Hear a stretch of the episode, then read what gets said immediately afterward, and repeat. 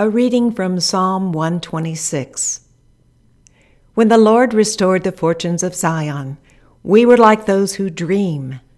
Then our mouth was filled with laughter, and our tongue with shouts of joy. Then it was said among the nations, The Lord has done great things for them.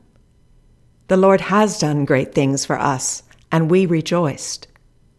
Restore our fortunes, O Lord, like the watercourses in the Negeb. May those who sow in tears reap with shouts of joy. Those who go out weeping, bearing the seed for sowing, shall come home with shouts of joy, carrying their sheaves.